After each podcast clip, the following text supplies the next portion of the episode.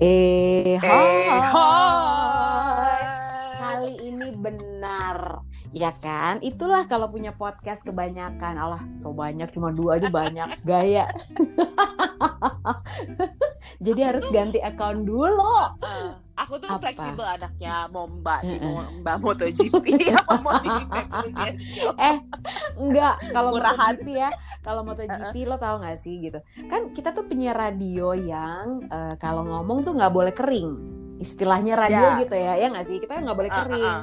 Kalau nggak boleh ngomong tuh gitu ya Mm. bener ada apa nggak boleh kalau nggak ada back sound bener nggak sih Ah, ah, ah, ah, ah. Iya kan jadi kita pakai Iya. pakai bets namanya terus kemarin waktu gue bikin uh, MotoGP konten sama Mas Joni ada loh Bo baru episode pertama udah mendapatkan kritik "Eh, boleh nggak nggak usah pakai lagu-lagu di belakangnya ya Allah Bo gitu sementara kan kalau gue sama lo ya udah lah ya Nek kita kan enak ngomongnya kayak di kafe ceritanya bener nggak sih betul betul betul betul betul betul oh Oh. gitu Iya loh, ya Allah Pepi. Eh, anyway, kamu apa kabar? Kita udah lama banget nggak ketemu loh. Ini kita bukan marahan ya. Coba nggak, Gimania, nggak, GP Mania. Salah pemirsa. Netizen. Jadi Netizen, biasanya kalau ini kenapa ya? Lucy sama Pepi biasanya seminggu sekali podcast atau seminggu sekali dulu IG live ya tiap Kamis malam. Terus tiba-tiba ini kayak udah nggak pernah sapa-sapaan. Kemudian mungkin ada yang berasumsi apakah mereka berantem atau mereka udah nggak ngomong? Bukan, bukan. Tapi kita sibuk, terutama jeng Pepi sibuk. Aduh aduh ini beneran deh gue bukannya minta maaf banget Apaan? ya inilah sosokan ya kan di umur segini sosokan sekolah Heeh. sosokan punya kerjaan dua ya kan terus sosokan lupa baca dan suami jadi bener-bener kayak aduh Iya iya iya iya. Ya, lagi jadinya- lo lagi swamp dengan kesibukan pokoknya ya sebenarnya ya. Iya, iya. Tapi gue sih seneng Mm-mm. sih sebenarnya. Jadi antara gue seneng tapi gue juga ngantuk dan kurang tidur gitu kan, dan gak bisa Iya, iya, ngapa-ngapain gitu.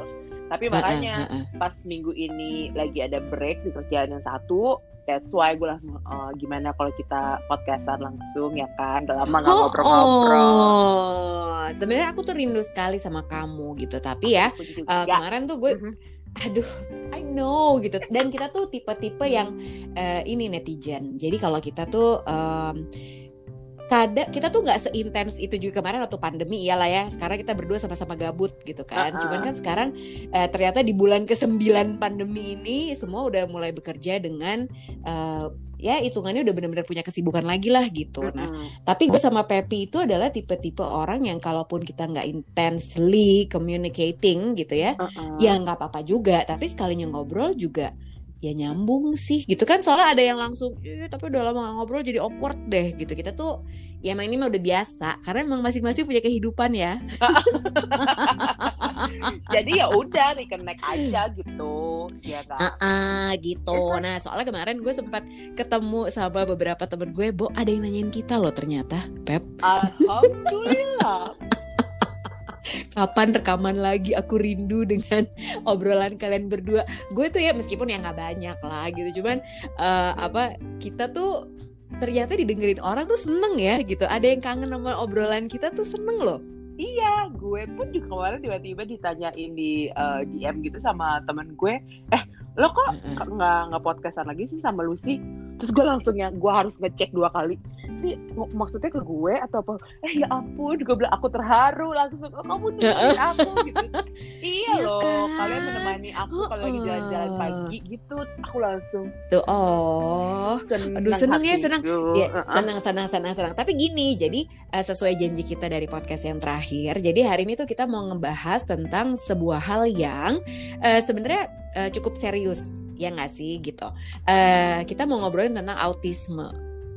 Kenapa? Karena Hmm. ternyata banyak yang nanya-nanya gitu. Jadi gue tuh hari Sabtu besok tanggal 14 ya kalau nggak salah. Mm-mm. Itu gue diundang ada kayak parent support group gitu. Aku nggak kenal Ah, orangnya juga.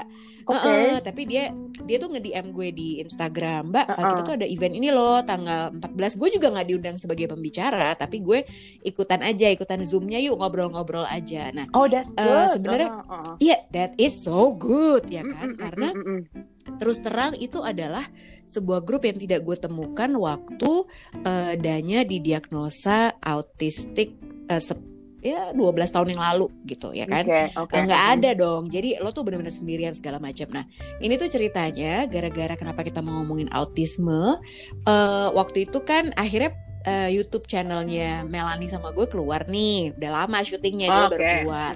Nah di episode itu Melanie sempet tanya sama gue uh, tentang autismenya Danya tuh gimana sih cara gue menghadapinya. Uh, terus hubungan gue dengan Mas Afid juga gimana caranya menghadapi danya gitu. Terus terapinya apa segala macam kesulitannya apa gitu. Nah terus udah gitu akhirnya gara-gara YouTube itu banyak yang nanya ke gue gitu. Dan gue tuh ah, suka okay. beberapa even ada dua DM yang masuk ke gue tuh and it's a bit heartbreaking sih Pep. Jadi oh. um, ibu-ibu dua-duanya salah satunya yang single mom gitu dia bilang mbak aku tuh udah nggak tahu lagi mesti ngapain. Anaknya baru tiga tahun uh, udah pasti oh. kayaknya uh, autistik. Dia berpisah dari suaminya sudah bercerai. Terus dia bingung karena dia nggak punya biaya untuk memberikan terapi ke anak anaknya. Terus ada juga yang masih dalam kondisi bingung ini anak aku udah satu setengah tahun tapi kok belum ngomong. Ini gimana? Kenapa? Harus ngapain? Ke mana? Nah, uh, gue paham banget sih gitu. Jadi pasti bingung, pasti nggak ada nggak ada apa ya nggak ada informasi yang jelas mungkin kalau di ya, sini makanya uh, gue pengen cerita dulu ke netizen bahwa kalau dari aku bisa sharing tentang apa yang gue alami. Nah, Pepi sendiri sebetulnya dia ini memang mengambil pendidikan uh, yang berhubungan dengan anak-anak psikologi anak, hmm. terutama lo bekerja dengan anak-anak yang berkebutuhan khusus sekarang, bener kan? Iya betul betul. Iya. Mm -hmm. Jadi uh, gue itu um, nam titlenya adalah intervention behavior uh, intervention behavior ya uh, uh, terapi mm -hmm. gitu jadi intinya adalah um, makanya kamu suka mengintervensi aku ya iya betul aku kan orangnya kayak gitu pokoknya behavior behavior yang aneh aku interfere interfere langsung That is so you. terus terus. Jadi um, uh -uh. kalau di um, ini tuh kita mengaplikasikan apply behavior uh, analyst gitu. Jadi mm -hmm. itu salah satu cabangnya uh, psikologi yang uh, fokusnya adalah uh, mengamati behavior dan melihat bagaimana lingkungan mempengaruhi behavior gitu. Nah, mm -hmm. uh, secara secara research sudah membuktikan bahwa dengan ABA ini adalah salah satu terapi yang uh, berhasil untuk menginterfere gitu mm-hmm. untuk membantu anak-anak um, yang dalam spektrum autism yeah. spektrum ini gitu. Benar, Tapi benar, benar. ya gitu, gue akan disclaimer adalah bahwa mm-hmm. satu uh, gue itu bukan apa gue kita sama-sama belajar.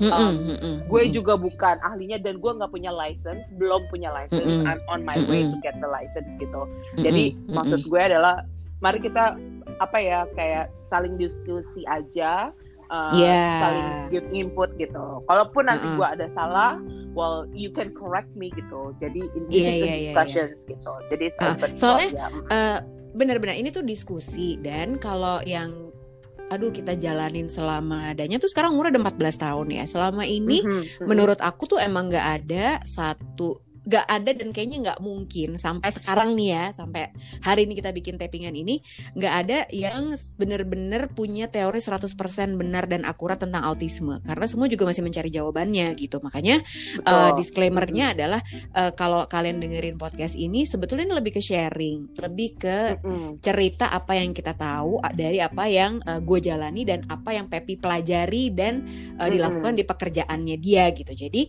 uh, kalau lo mengharapkan wah ini nggak ada solusi ya emang gak ada solusinya belum tahu. Kalau ada juga kita udah kaya sekarang gila loh. Iya.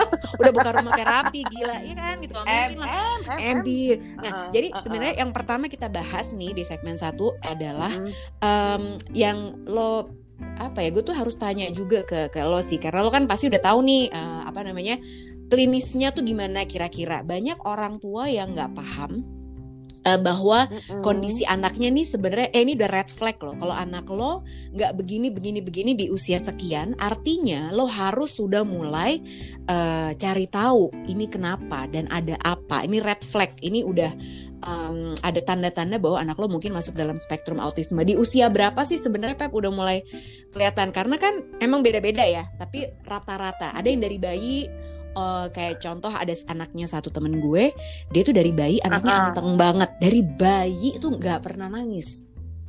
Uh, uh, uh, uh, nah orang tuanya kan seneng aja dong gitu. Ih dia manis banget bayi yang nggak pernah rewel gitu kan. Dia diem uh, uh. aja segala macem. Ternyata benar begitu dia udah satu tahun lima bulan enam bulan gitu ya satu setengah tahun autistik nggak hmm. responsif hmm. terhadap apa pun gitu. Nah, tapi kalau ya, in in betul. general menurut lo gitu ya dari apa yang lo tahu, dari apa yang lo pelajari tuh di usia berapa sih sebenarnya hmm. udah bisa kelihatan tanda-tandanya? Oke, okay, sebenarnya tuh jadi tiap anak kan memang berbeda ya. Kalau mm -hmm. yang gue pelajarin ini dari uh, National Institute of Mental Health itu bilang mm -hmm. bahwa sebenarnya um, pada saat kita melakukan pada saat dokter melakukan check up si mm. anak check up mm. perkembangan anak mm. itu harusnya udah dimasukin gitu kan oh, dan okay. itu emang kan tahapnya tahapnya itu kan macam-macam ya uh -uh. ada dari dia um, 9 bulan 18 24, 30 yeah. gitu ya kan. Yeah, yeah, nah, yeah. terutama tuh di umur uh, di 18 dan 24 24 yeah, uh, ya. Bener. Itu sebenarnya waktu mm -hmm. untuk benar-benar si red flagnya itu akan muncul gitu. Yep, Harusnya mm -hmm. se dokter itu dokter anak gitu ya um, mm -hmm. bisa untuk melihat kok ini tidak sesuai dengan um, chart perkembangan kalau perkembangan anak kan kayak yeah, ada yeah, chartnya yeah. Uh, uh, ada milestone milestone-nya gitu kan mm gitu. nah sebenarnya itu dari awal tuh udah bisa di screening dari situ. Tapi Betul. kalau untuk anak dalam spektrum autism itu akan ada second uh, additional evaluation juga yang spesifik untuk mendiagnose apakah um, si anak ini memang uh, masuk ke dalam si spektrum uh, the, apa namanya spektrum si autism ini gitu. Oh. Dan itu kalau kalau di sini ya, nah ini dia hmm. nih. Nanti mungkin Lucy bisa sharing juga. Kalau di sini itu pada saat anak di diagnosis ini di diagnosis itu ini hmm. ada timnya.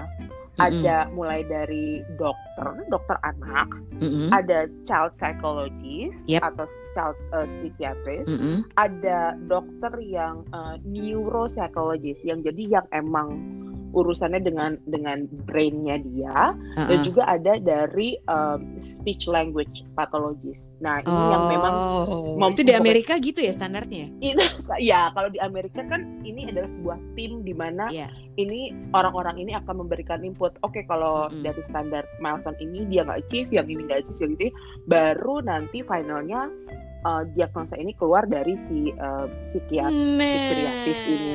Memang harusnya begitu ibu-ibu. Aduh, kesel deh gue. Jadi ya kalau kamu kamu gimana? Uh, kalau yang kamu alami gimana? Kalau yang aku alami, jadi ya danya itu sebetulnya uh, kalau ditanya biasanya pertanyaan pertama adalah kenapa? Gara-gara apa autistiknya gitu kan?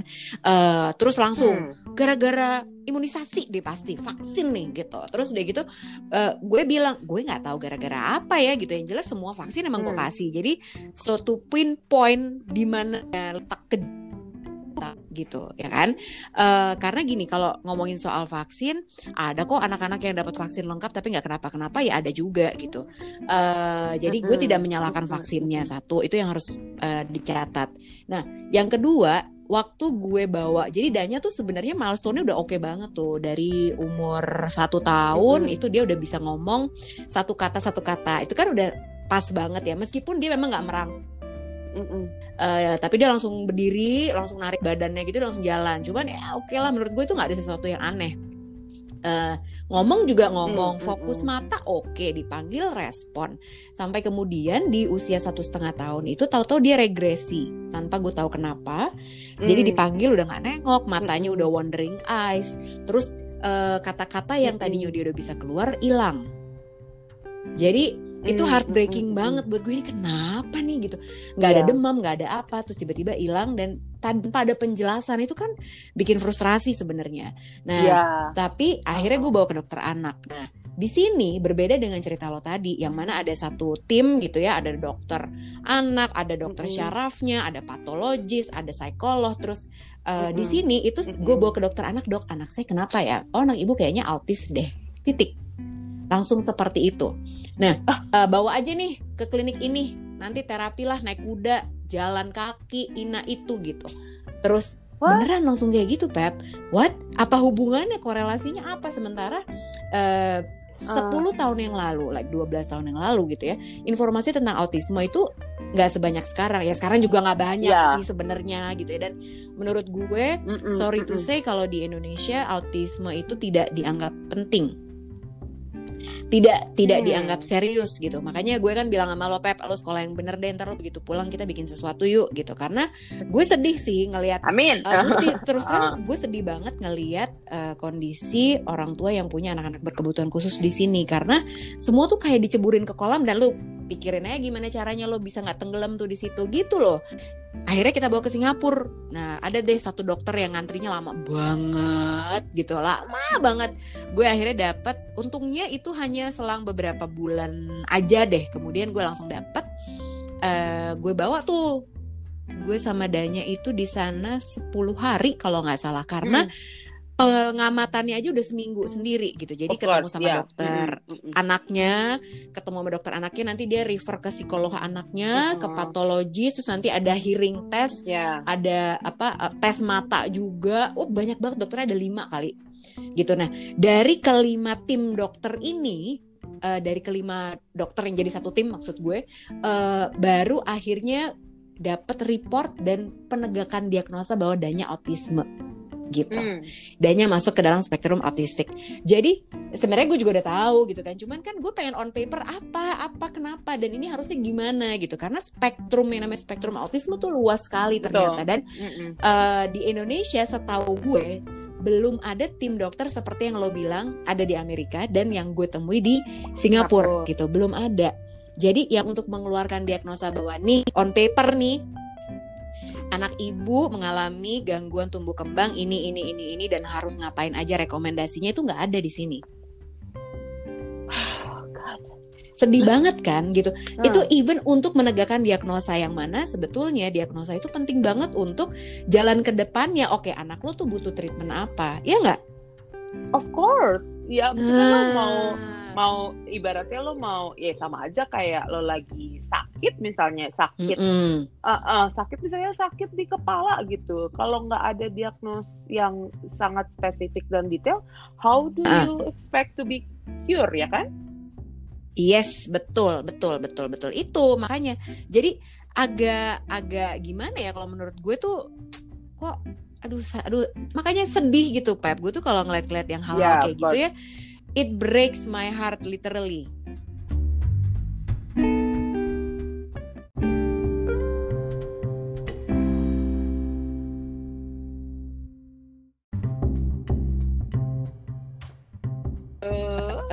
Jadi gini tadi tuh eh gue lagi cerita jadi ada sempat terapi, terapi, air gitu. yes, uh-uh. yes, Nah, yes, yes. Jadi anak yang sebelum Danya ini dia umurnya udah 16 tahunan lah gitu, 15 16. Terus dia CP cerebral palsy yang mana dia memang datang aja pakai kursi roda. Nah, dia dianterin sama eh, susternya sama supirnya. nggak ada orang tuanya memang. Dia datang terus udah gitu si suster ini juga memperlakukan dia dengan ya gue nggak bilang nggak baik lah ya, cuman kayaknya kurang kurang humane lah gitu memperlakukannya. Karena Yeah. dia langsung nih dikasih gitu. Ini pak gitu ke terapisnya. Terus dia cuma dipegang sama terapisnya digerak-gerakin lah di air tanpa diajak berkomunikasi karena gue lihat sendiri eh tanpa agak sorry ya aku pegang kamu gini gini gini gitu kan. Ini kayak Mm, kalau gue ngelihatnya ya yang di pers- persepsi gue waktu itu adalah nih anak dianggap kayak kayu aja bo gitu. Jadi digerak-gerakin gerakin gerakin cuman like only five minutes itu dikasih lagi ke mbaknya. Nah supirnya sambil dengerin lagu dangdut di TV eh di TV di handphonenya dia. Eh, terus udah gitu gue tuh sedih banget dan akhirnya gue langsung membatalkan sesi terapinya Danya. Gue bawa pulang Danya I don't want mm. to be treated like that gitu. Karena menurut gue gila. Anak berkebutuhan khusus tuh bener sih dia nggak bisa berkomunikasi gitu. Apalagi dia CP gitu But ya. they still have feelings. tapi dia kan manusia exactly gitu. Jadi Right. sadis banget gitu. Jadi gue itu yang sedih sekali gitu. Dan mana gue banyak banget dengar cerita itu dia masih punya option untuk melakukan terapi lah ya. Meskipun eh, diperlakukan dengan cara seperti itu. Tapi kan dia bayar. Eh, sedihnya tuh mereka nggak punya uang untuk terapi Hmm. mereka bahkan tidak punya kesempatan untuk bisa menyekolahkan anaknya. Jadi kalau bisa sekolah nih, misalnya ada di sekolah negeri gitu, eh, mereka sesi bersama guru berkebutuhan khususnya cuman seminggu sekali satu jam. Iya, iya. Apa iya, yang mau iya. didapat, Bo? Iya nggak? Iya, iya, iya. Iya kan, gitu. Iya. Jadi, aduh itu tuh sedih banget sih, sedih banget. Jadi, gue nggak tahu deh gitu kalau kalau di Amerika kayaknya lebih lebih ber ini gak sih, lebih beradab. Iya, um, itu dia sih kadang-kadang kalau kalau kita membandingkan antara kepen- gimana caranya treat atau pendidikan um, murid-murid berkebutuhan khusus di negara maju Mm-mm, gitu kan mm-mm. dengan Indonesia memang emang timpang banget. Iya. Kalau dari pengalaman aku kok kamu bayangin aja ya, Mm-mm. um, gue itu jadi uh, teacher untuk jadi gue lagi substitute substitute gitu Iya. jadi guru pengganti Mm-mm, buat asisten guru gitu. mm-mm, Itu nih kita tetap online mm-mm, itu studentnya itu ada satu dua tiga empat lima mm-mm. Ada lima student dalam satu kelas Oke. ada lima murid dalam satu kelas Uh-uh. gitu satu murid itu punya satu suster Heeh. susternya disediakan dari sekolah punya satu suster yang akan handle punya satu teacher aid uh, no punya dua teacher aid terus uh, on the, on top of that ada satu satu guru kelas Oh, oke. jadi rasionya itu beda banget gitu. Jadi Hmm. satu anak tuh ada kayak tiga adult atau empat adult yang Yang ngurusin gitu ya. Iya, iya, yang benar, ngurusin, benar. yang fully ngurusin. heeh. Itu aja maksud gue kan ini lagi online ya kan gitu. Lagi Mm-mm. online pun tetap loh si Mm-mm. nurse-nurse ini, si, si perawat-perawat ini, terus Mm-mm. guru-guru ini walaupun walaupun ada ada ada yang di split antara ada yang online, ada yang home, ada yang emang harus di rumah, Ya. tapi they still get the service gitu. Mm-mm, Servisnya Iya tuh kan? Holistik dan belum nanti ada speech terapisnya yang datang. Eh, Bo, Bo, terus Bo. Kemudian, Bayarnya berapa Hah? sih kalau kayak gitu? nah kalau untuk Arcadia ini, gue mungkin I might be wrong ya, Hmm. tapi kalau untuk school district itu nggak bayar ya, karena Hmm, it's part of the, sedih banget. it's part of ya ibaratnya lo masukin anak lo ke sekolah rayon apa gitu. Iya. Nah itu dia.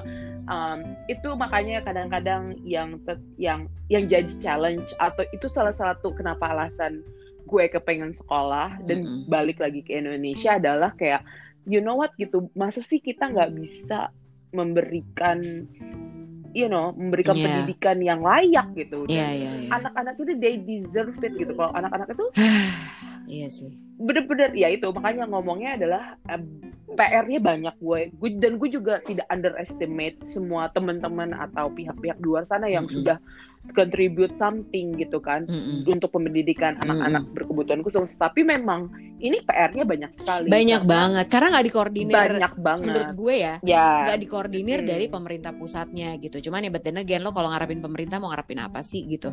Eh ya kan ya itu mereka dia. tuh kurang berguna sih Uh-uh. memang. Sorry banget loh gitu. Cuman eh sorry banget cuman karena banyak yang diurusin Ya, I know, tapi masalahnya gini, eh, kalau misalnya kita ngomongin soal anak-anak yang autisme sekarang itu satu dari berapa? Kalau nggak salah perbandingannya satu dari berapa anak tuh di seluruh dunia loh. Jadi angkanya tuh udah makin Iya. naik gitu. Jadi gue lupa deh Iya, berapa. cepet emang makin naik Right? iya iya gue juga lupa Iya, Uh, uh. tapi tapi ini tuh jadi isu yang besar sekali gitu. Tapi kayak di gila bo- boro-boro dipandang sebelah mata nggak dilihat bo di sini gitu loh. Iya kan, awarenessnya Hmm, tuh nggak hmm, ada, hmm, makanya eh, sulit kalau misalnya bener, gue setuju sama lo gitu. Bukan berarti kita mau mendiskreditkan, ih di Indonesia gitu amat sih gitu. Di sini tuh banyak loh tenaga-tenaga yang bagus banget sebetulnya. Eh, banyak orang-orang yang memang sudah berkom udah kompeten, tapi masalahnya secara sistem tuh nggak nggak rapih gitu. ya Bener kan gitu. memang. Nah, akhirnya Oh, apa? oh, oh. Kalau orang yang punya uang ya enak, lu bisa terapi Ya, ina itu, itu dia eh, lu bisa pilih Mm-mm. sekolahnya yang mana sebenarnya pilihannya tidak banyak. Nah, tapi kalau yang nggak punya uang, kalau yang budgetnya terbatas, Exactly. lu mau gimana gitu, ya kan? Nah, tapi sebetulnya kita kita nggak ngomongin soal kita mesti ngapain terapinya sih karena itu panjang banget bisa dua jam. Uh, mungkin yang kita pengen bahas di sini adalah satu tadi kan kita udah ngomongin red flagnya. Nah yang kedua sebetulnya adalah menurut lo di saat kita sudah menemukan red flag itu Mm-mm. orang tua mesti ngapain karena menurut gue ya kadang obstacle terbesar hambatan terbesar dari anak-anak berkebutuhan khusus itu adalah bukan keterbatasan mereka tapi justru dari orang tuanya bener nggak denial yep. ya karena susah susah untuk bisa menerima kenyataan bahwa hey there is something different with my children yes. itu tuh susah loh buat orang tua yeah. itu tuh sesuatu yang yang yang ya, aduh susah banget yeah, gitu. Malu. Nah, itu dia kalau uh, malu lah, yeah. nggak uh, merak ya mungkin mungkin yang lebih parah adalah merasa bersalah. Yes. Ya nggak kayak gue tuh ngelakuin apa apa salah gue, apa dosa gue, ini what did I do? Pasti kayak yeah, gitu yeah, kan yeah, semuanya. Yeah. Tapi kalau dari yang gue pelajarin uh -huh. bahwa researchers aja tuh nggak bisa nemuin apa masalahnya. Mm -mm like there's no pinpoint ini tuh masalahnya apa makanya kayak ya itu tadi yang kita yang bahas bahwa ini tuh spektrum mm -hmm. um, anak-anak ADHD masuk ke sini mm -hmm. ya kan terus uh, apa namanya belum autism itu juga spektrumnya juga sangat luas gitu. jadi memang mm -hmm ya itu tadi kayak dicemplungin aja ke dalam sebuah kolam uh -uh. gitu kan plus lagi dengan anak-anak berkebutuhan khusus yang lainnya yeah. nah step yang pertama kalau boleh untuk meminta kepada orang tua yang lagi mendengarkan adalah terima dan don't blame yourself. Yeah. Gak, gak usah nyalain, gak, gak, gak usah ada nyalain siapa-siapa. Ini tidak salah siapa-siapa, mm -hmm. bukan salah orang tua, mm -hmm. bukan salah anak, bukan salah siapa-siapa. Mm -hmm. Instead of, oke, okay, find ways. Oke, okay, apa yang bisa gue lakukan untuk membantu anak ini, mm -hmm. membantu keluarga ini untuk tetap bisa memberikan support Benar. Supportnya antara antara member keluarga uh -uh. dan termasuk support antara orang tua pasangan uh -uh. Dan juga yaitu jadi like the whole family gitu benar-benar yang kayak alert aja. Oke, okay, kita punya uh -uh. ini, let's find solution. Yes, Apa betul. yang bisa kita lakukan sebagai keluarga untuk membuat uh, ikatan kita makin yeah. kuat dan menjadikan support system pertama buat anak. Bener bener. Jadi sebenarnya -uh. sih itu aja dulu gitu. Karena uh, gue, gue juga menyadari sih pola pikir gue tuh dulu adalah um, pokoknya oke okay, kita cari terapi. Abis itu gini gini gini gini gini. Kadang ya sebenarnya kalau menghadapi anak-anak berkebutuhan khusus, you don't have to make it more complicated than it already is karena udah ribet -mm, Jadi ya, yeah, yeah, uh, yeah, you yeah, cannot betul. fix this. Sampai sekarang tuh lo nggak bisa.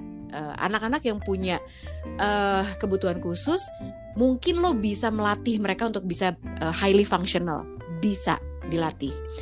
Bisa. Tapi hmm. untuk bener-bener lo punya ekspektasi bahwa mereka nanti akan seperti anak yang dalam tanda kutip normal lainnya kayaknya tuh nggak mungkin karena pasti masih ada traitsnya pasti masih ada masih ada bekas-bekasnya tuh masih ada se highly functional apa pun gitu ya uh, kita cuma bisa ngajarin mereka tuh untuk bisa satu menurut gue kalau untuk kasus adanya dia mandiri dia bisa highly functional uh, dan mm -hmm. ya dia bisa bertahan uh, survive dengan segala keterbatasan yang dia miliki gitu. Mm-mm, jadi Uh, kayak jadi gue suka kasihan sih kadang-kadang uh, sekolah gitu ya suka mereka kan nanya gitu bu ekspektasinya apa sih gitu. Dulu sekolah yang sekolah yang uh, sebelum Danya pindah sekarang gitu. Karena mereka juga sebenarnya mm-hmm. tidak punya program untuk khusus untuk anak-anak uh, autistik gitu. Jadi uh, mereka ngeraba-ngeraba juga ya masih beberapa tahun yang lalu itu. Terus bu uh, ibu tuh expectnya apa sih? Karena kalau akademis kayaknya gini gini gini gini. Aku bilang gitu kan ya bu ya jelas nggak mungkin lah kita mengharapkan danya secara akademis tuh dia bisa excel gitu mm -hmm. kan nggak mungkin gitu. Mm -hmm. jadi kita juga tahu ekspektasi kita apa? Enggak bu. Soalnya ada orang tua orang tua yang memang masih mengharapkan anaknya tuh nanti ibaratnya punya ijazah yang nilainya bagus. Ya nggak mungkin lah bu. Ya nggak mungkin lah gitu. Dia udah bisa mendapatkan environment yang dia nyaman aja untuk belajar dan untuk berinteraksi sesuai dengan kemampuannya dia itu udah cukup. Jadi uh, menurut gue kita pun juga harus simplify our thoughts nggak sih sebagai orang tua. Hmm, ya, banget uh, banget banget. Uh, ya. Udah ribet bo ngurusin anak-anak berkebutuhan khusus ini jadi stroll lah. Ya, kalau on on that subject Mm-mm. ya, um, kalau ini yang yang yang paling awal adalah sebenarnya adalah uh, yang mungkin bisa dilakukan adalah tadi tergantung sama anaknya. Iya. Kalau anaknya bisa masih functioning gitu atau lebih uh, apa si anak ini masih muda banget ya masih kecil banget, orang tua just teach them atau Iya. ajarin mereka untuk sikat gigi, Mm-mm. untuk hygiene, untuk personal mandi, hygiene lah ya semuanya kan? Heeh. Personal atau kalau kalau program di di di ABA itu bilangnya self oh help. iya betul betul betul Gimana caranya? Caranya dia membantu membantu dirinya sendiri, iya Mulai itu tepat uh, sikat gigi, Uh-uh. mandi, terus pakai baju, Uh-uh. ya kan, yang benar. Terus kemudian pakai sepatu. Mm-mm. gitu pokoknya uh, uh, terus kalau kalau udah mulai ke advance adalah bisa buat makanan Mm-mm. sendiri gitu Uh, jadi tuh kebut ya lo lihat aja anak-anak ini kalau da- kebutuhan sehari-hari gimana ya itu balik lagi bisa mandiri aja dulu betul deh bisa bisa gitu nggak nggak usah mikirin akademis dulu bu Uh-uh. nggak usah mikirin anaknya belum bisa baca anaknya iya, iya, nulis, iya, iya. matematika Uh-uh. dimasukin Uh-uh. rumah jangan dipaksain juga kasihan Iya. anaknya karena lu bayangin ya ka- if you put yourself in their positions Mm-mm. ya anak anak dalam spektrum ini ibaratnya adalah mereka tuh nggak bisa. Mereka tuh bisanya dapat stim- stimulan Iya, satu ya betul. Kan efek ke mereka tuh bisa seribu Iya, kali benar gitu. benar benar. Jadi jadi pada saat lo maksain anak-anak lo untuk dan mempush dia dengan stimulan-stimulan yang yang ini they will get overwhelmed dan itu nggak baik buat perkembangan otaknya sama perkembangan mentalnya. Betul.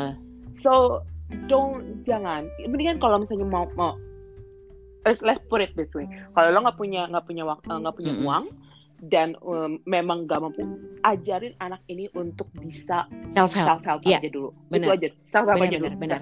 Itu like first Iya, aja. Uh-uh. Jadi nggak usah nggak usah mm-mm. membatasi diri eh, diri kalian tuh dengan nggak punya uang buat terapi nih. Aduh aduh aku nggak bisa ke Singapura nih buat cari diagnosa ya udah Mm. nggak apa-apa jangan akhirnya malah nggak ngapa-ngapain gitu menurut kita ya gitu jadi eh, lo self help aja Mm-mm. dulu segampang tadi nih misalnya personal hygiene segala macam self help dia udah bisa ke kamar mandi sendiri ganti baju sendiri segala macam tuh udah bisa.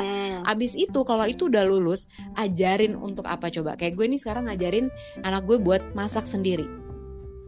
Segampang Mm. dia bikin ya, itu udah bikin ya, ya. indomie doang, segampang dia bikin telur, itu udah gue ajarin gitu. Jadi Mm-mm. kalau misalnya sampai amit-amit gitu, gue udah nggak ada atau atau suami gue udah nggak ada dan dia harus hidup sendiri, dia bisa gitu loh, ya kan? Ya gimana pun caranya lah gitu. Jadi eh, ada satu ya, Bo, gue tuh pernah bawa dia ke orang Bali kan gue tadi bilang ya ke semi dukun pun gue bawa.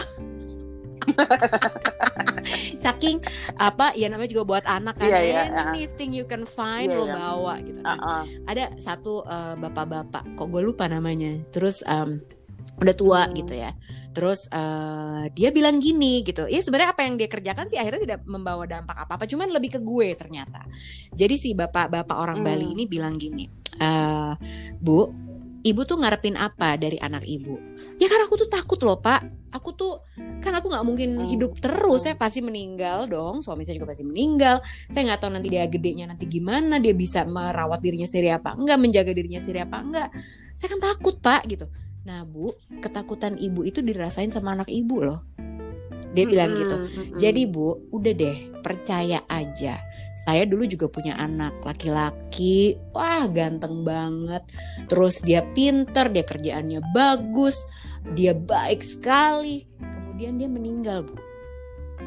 Kecelakaan. Saya udah punya harapan dan rencana yang banyak sekali buat dia. Tapi karena dia bukan punya saya dan saya cuma dititipin aja sama Tuhan ya udah saya bisa apa? Jadi kalau ibu dapat eh, titipan dari Tuhan anak berkebutuhan khusus seperti anak ibu percaya aja dia pasti ada yang jagain. Percaya aja bu ibu nggak akan bisa masuk Hmm. akal ibu nih. Nanti hitung hitungannya kita nggak akan pernah nyampe. Ya tapi ibu percaya Mm-mm. aja. Wah itu gue nangis dong bo digituin. Jadi kayak Hmm, oh shit. Bener juga. Ya ya ya. Jadi makanya sejak saat itu gue oh ya udahlah oke. Jadi um, gue tidak pernah berharap dan mematok bahwa terapi ini akan membawa perubahan signifikan karena itu naif banget gitu ya. Kalau lo mempercayakan uh, cuman satu sisi aja bahwa oke okay, nih satu metode tertentu cesplong anak gue jadi langsung nggak apa-apa. Nggak ada. Kalau autisme tuh nggak kayak gitu soalnya ya kan? Iya. Uh, tiap anak ber tiap ya. anak mm -mm. beda. Uh, satu hal yang yang gue gue gue lihat hasil observasi gue dengan klien-klien gue mm-hmm. adalah pada saat orang tua itu involved jadi gini anak itu merasakan energi iya orang banget tua, gitu ya iya banget they yeah. feel it gitu kalau pada saat orang tuanya yep. sedih yep. senang yep. apa segala yep. macam dan dia juga merasakan pada saat orang tuanya kecewa sama dia tuh yeah. juga ngerasain apalagi anak-anak dalam yeah. spektrum ya emotionally mereka Sensitive. tuh benar-benar like yep. they're very betul, sensitive ya betul. ya kan gitu dia selama nih bayangin kita udah delapan mm -hmm. bulan ya delapan bulan kita di mm -hmm. di rumah kan nggak mm -hmm. sekolah kan gue punya anak uh, eh, gue punya klien umurnya 14 mm -hmm. tahun dia adalah um, dia pun uh, dap dia dia itu diagnosanya ter, enggak ternyata bukan cuma spektrum aja tapi juga punya ya namanya intellectual mm -hmm. disability mm -hmm. ya kan dan dia nggak nggak nggak nggak nggak non verbal jadi dia nggak bisa nggak bisa yeah, ngomong lancar betul. tuh nggak bisa ya gitu kan tapi selama dia di mm -hmm. rumah selama 8 mm -hmm. bulan di mana dia terekspos dengan kakaknya yang cewek, kakaknya yang cowok, ibunya, bapaknya, mereka ngobrol sama dia, mereka cerita-cerita apa segala macam. Gue tuh setiap ketemu sama dia ada aja vocabulary baru yang dia bisa ngobrol wow. Gue langsung, gue langsung, gue tuh emes yang, wow, where do you learn uh -uh. that gitu lo kok gue seminggu yang lalu uh -uh. gitu terus gue dan dia tuh uh, dia ngucapin aja gitu ternyata kakaknya yang cewek atau ibunya yang uh -uh. ibunya atau bapaknya tuh karena dia sering diajakin ngobrol jadi tuh dia tuh jadi ter terstimulan dan dan bisa gitu dia dengerin dia belajar kan ada namanya ada yeah, latihan yeah, learning yeah.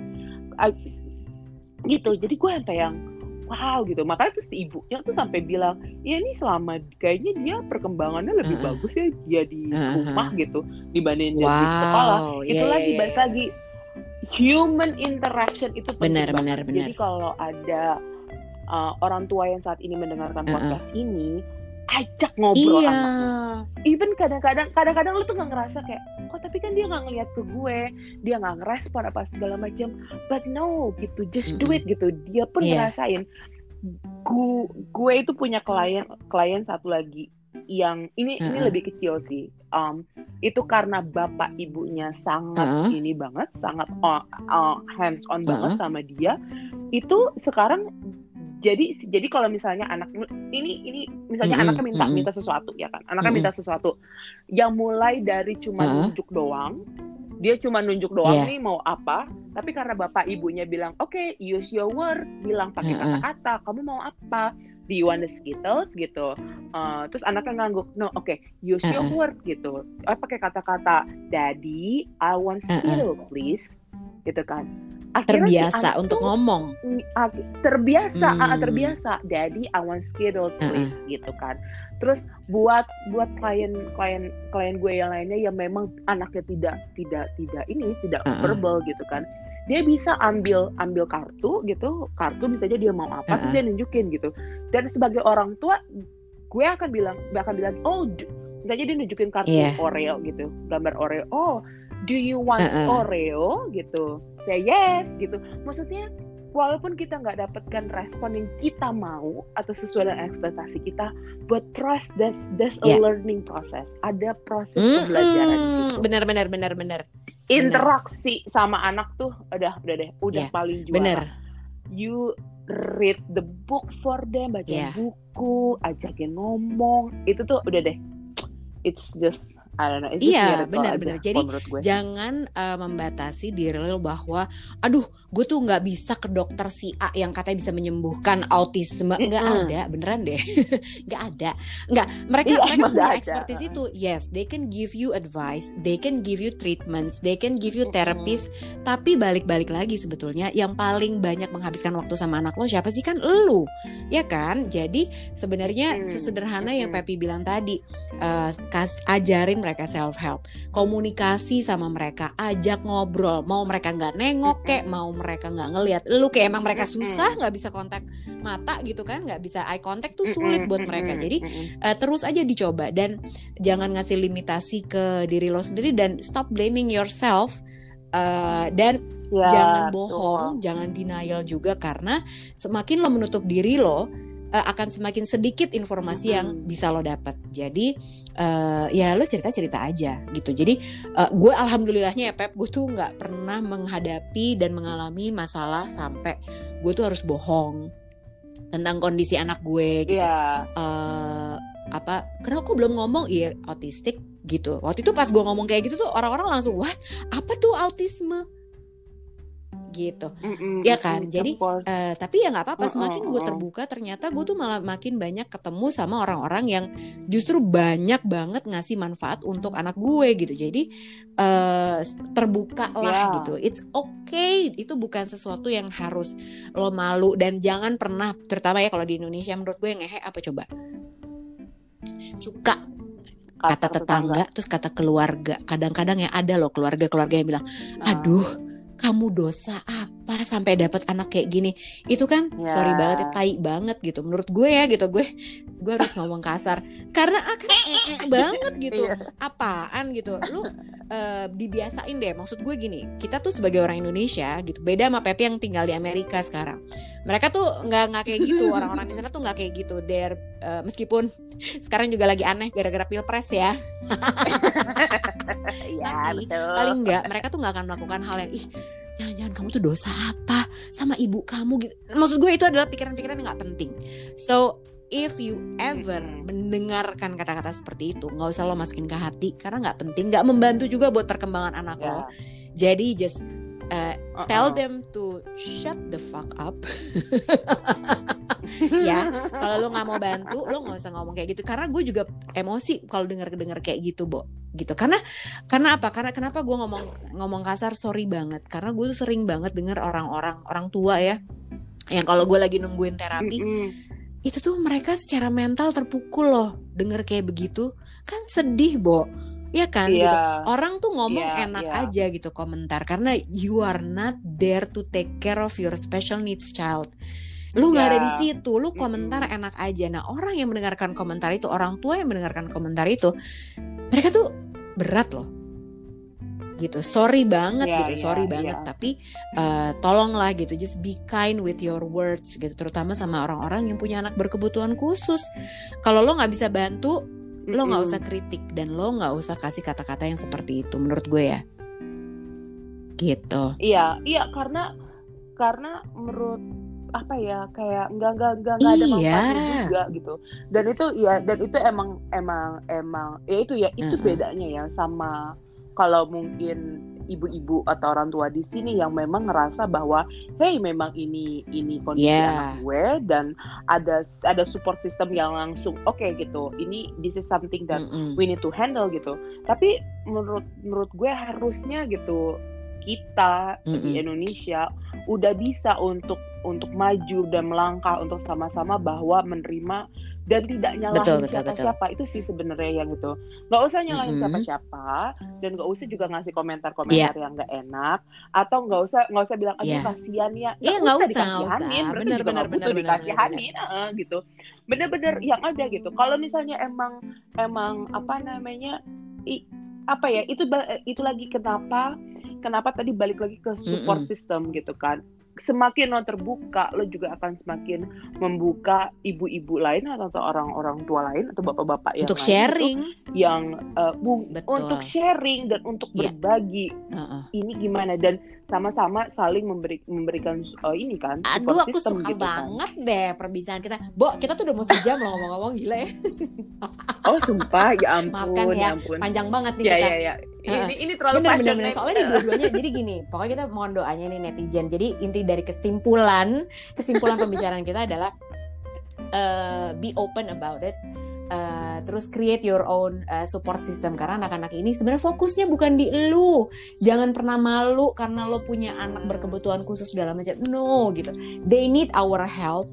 Eh, terbukalah karena semakin lo terbuka informasi akan semakin banyak dan kasih support system yang bagus buat anak-anak lo. Dan ini tuh mohon doanya karena gue sama Pepi tuh pengen banget mudah-mudahan kita dikasih umur panjang kita dikasih kesempatan juga. Amin. Eh, kita pengen memberikan kontribusi juga sih buat anak-anak berkebutuhan khusus di Indonesia gitu. Kita pengen bikin sekolah ya Bo inget nggak lo? Iya, aduh, aduh, pengen amin, banget amin, dan amin, dan amin, ya sebenarnya kita pengen ngebantuin banget Heeh. gitu orang-orang yang terutama yang nggak punya biaya yang selalu ngerasa mentok nggak nggak mampu Ya. buat bayar terapi segala macam gini gini gini Eh, but they do need therapy sebetulnya gitu kita pengen banget sih tapi mudah-mudahan Pepi sekolahnya cepat selesai makanya aku nggak mau gangguin aku nggak gangguin kamu loh kalau kamu nggak bisa podcast nggak apa-apa yang penting kamu sekolah dulu ya kan dapat ilmu pengetahuan yang banyak supaya bisa dibawa ke sini nanti gitu Amin, amin. Apa? Gitu. Eh, tapi Boleh. boleh, Apa? Tambahin nggak satu buat buat apa namanya buat eh, orang tua Mm-mm. di luar sana. Mungkin kan sekarang internet udah, Yap. udah ini sekali ya gitu. Kalau bisa lihat Mm-mm. YouTube gitu kan, eh, cari deh si eh, ABA, Applied Behavior Analyst Oke. gitu, terapi ABA gitu. ya. So, apa lihat aja uh, uh, uh, uh, Mm-mm. lihat aja videonya terus kira-kira mana yang bisa Yeah. diimplementasiin yaitu yang paling intinya adalah gimana caranya si anak ini bisa berkomunikasi sama Oke. kita sama orang tua jadi pada saat dia dia bil karena anak autism itu kan nggak bisa nggak bisa ngeluarin nggak bisa ngeluarin apa yang Iya. dia mau ngeluarin emosinya apa segala macam jadi pada saat kita memberikan memberikan channel atau memberikan jalan jadi merasa oh oke gue nggak harus Mm-mm. tantrum Mm-mm. gue nggak harus tantrum gue nggak harus teriak-teriakan ibu gue Iya. bisa ngerti kok Mm-mm. atau bapak gue Mm-mm. ngerti maunya gue apa sebenarnya itu cari cari Mm-mm. celahnya gimana biar si anak ini merasa bahwa oh orang tua gue bisa kok Iya. tahu tahu gue Iya, maunya betul apa betul betul ya it Oke, takes aduh. Pokoknya ya sabar itu. ya. Terima kasih loh kamu. Aduh, nanti kita akan bahas lagi topik Ya, yang tidak seberat ya. sekarang. Eh, karena aku tuh aku tuh rindu ngomongin orang sama kamu. Aku juga Bahan banyak nih, Nek. Please dong. Ya, Oh, Tolong, iya, tolong, iya, tolong, yuk. tolong diatur minggu ini kapan Oke. kamu kosongnya langsung saya todong buat bikin podcast lagi karena abis ini men Oh, gue ya, udah harus nyampah ini udah penuh banget dan gue cuma bisa nyampah. Carilah gue teman. cuma bisa nyampah ya sama dua orang doang. Please dan lo salah satunya. Jadi Ya. lo harus siap menampung segala Ya, ya. muntahan gue oke? Bu. ya udah kamu selamat bobo. Selamat istirahat. And then please let me know kapan aku bisa Terima nyampah kasih. lagi oke? Thank you netizen. Sampai ketemu lagi. Terima kasih bye bye love you. Alright. Bye.